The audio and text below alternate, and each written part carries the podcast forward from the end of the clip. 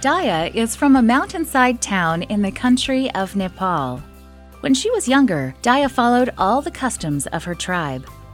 When she worshipped in the local temples, she felt conflict in her heart. She didn't understand the reason behind the routine. Daya's heart was searching for something more.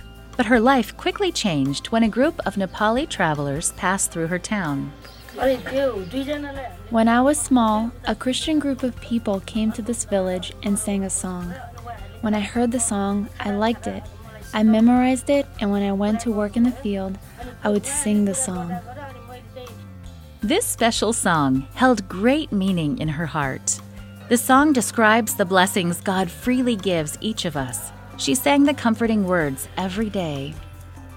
Daya wanted to learn more about this God who would love her no matter what. At the time, Christian congregations were not allowed to meet, but Daya knew a relative who attended an underground Christian church. The problem was that it was a 30 kilometer walk each way. She walked the distance every Sabbath, and it was here that she learned how to pray. Shortly after she began attending, she dedicated her life to Jesus. Daya wanted a closer place to worship, so she opened her home as a church. When we began our house fellowship, there was no place to worship. I used to stay in this house and thought, why don't we give this place to the Lord?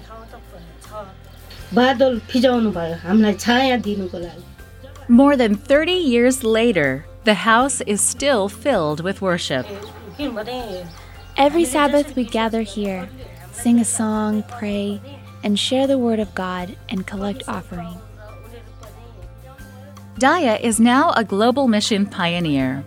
Global mission pioneers are church planters, building congregations within their culture and people group. She reaches out to the people in her community. I want everyone who has problems to know that if they accept Jesus into their lives as their personal Savior, they will experience peace and happiness that they cannot get otherwise. This faithful group meets in Daya's house every chance they can. Sioin was just like Daya. He was raised in a non Christian home. One day he was walking by Daya's house and heard singing coming from inside. He wondered what this was all about, so he attended the worship one Sabbath. The small group welcomed him with open arms. Week after week, Sioin returned to the Adventist House Church and eventually decided to become a Christian. Now he is studying theology at Spicer Memorial College in India. He has dreams to be an Adventist pastor and teach people about Jesus. There are many challenges while working in areas like these, but thanks to the efforts of global mission pioneers, people around the world are developing a personal relationship with Jesus. Please continue to pray for Daya and other global mission pioneers. And thank you for supporting Mission.